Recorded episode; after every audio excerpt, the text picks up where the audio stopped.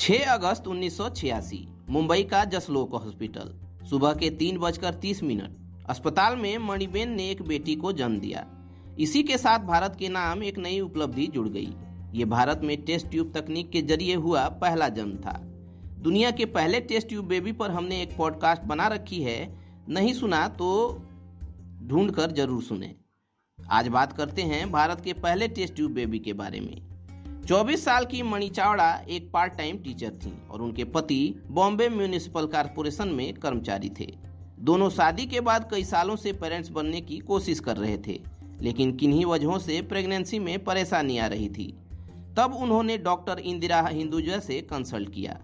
Doctor Hinduja ने मणिबेन को IVF तकनीक के ज़रिए माँ बनने की सलाह दी।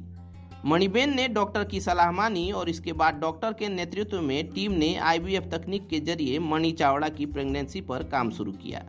इसके बाद लैब में ही स्पर्म और एक को मिलाकर भ्रूण बनाया गया।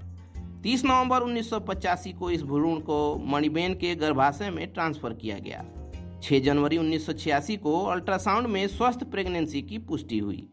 6 अगस्त 1986 को मणिबेन ने बेटी को जन्म दिया, जिसका नाम रखा गया हर्षा। 2016 में हर्षा चावड़ा ने भी एक बेटे को जन्म दिया।